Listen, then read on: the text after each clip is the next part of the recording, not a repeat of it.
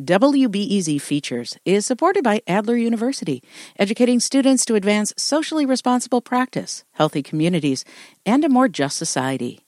With degrees in psychology, counseling, public policy, and leadership. Adler.edu.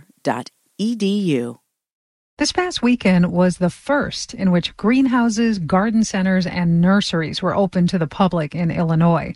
They're now considered essential businesses under the state's revised stay at home order that went into effect Friday. Thanks to the new rules and beautiful weather, gardeners flocked to find their fix. WBEZ's Linda Lutton was out there too. Customer Dina Awad has been waiting for her neighborhood garden center to open, Adams and Son Gardens near Humboldt Park. Yeah, they've been closed for seven weeks, and I have been biding my time. I came yesterday to start my patio planting, and today is round two. English lavender, and some dainty white flowers. Awad, a microbiologist, has not even left her house really during the stay at home order except to walk the dog. But yes, she went to the garden center Friday, Saturday, and Sunday. I'm really only going out for things that are pretty much critical. This is the first you, something you could probably list under somewhat frivolous that I've done. And she had a lot of company at Adams and Son, which is tiny, just two aisles wide, plus a side lot of flowers. The shop's new social distancing signs say just 12 customers are allowed inside at a time, though Saturday that seemed more like a suggestion than a hard rule. Tony Rincon and Allison Leisure were there. They're starting an herb garden. Just gotta try to limit your time in there. Get in and get out. Yeah. yeah. be spatially aware. I think that that's something that everyone's just going to have to learn how to do in these times. You know, be aware of, of everyone and everything around them. The owner here, Tony Adams, keeps the checkout line moving. No scanner. He just calls out prices to his dad, who's at the register. Nine ninety nine, four at two twenty nine. That is everything.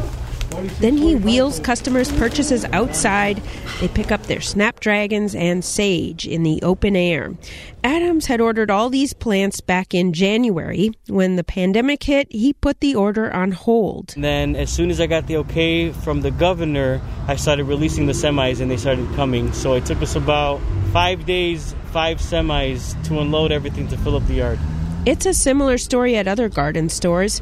At Faisal and Sons in South Suburban Oak Lawn, Nate Faisal said the family wasn't sure whether to order for spring or not. We spent a lot of nights just pulling our hair out thinking, what should we do? We didn't want to bring, you know, so much product in here. That's a huge financial hit if we're not able to sell all that stuff. But Faisal said their parking lot was completely full Saturday.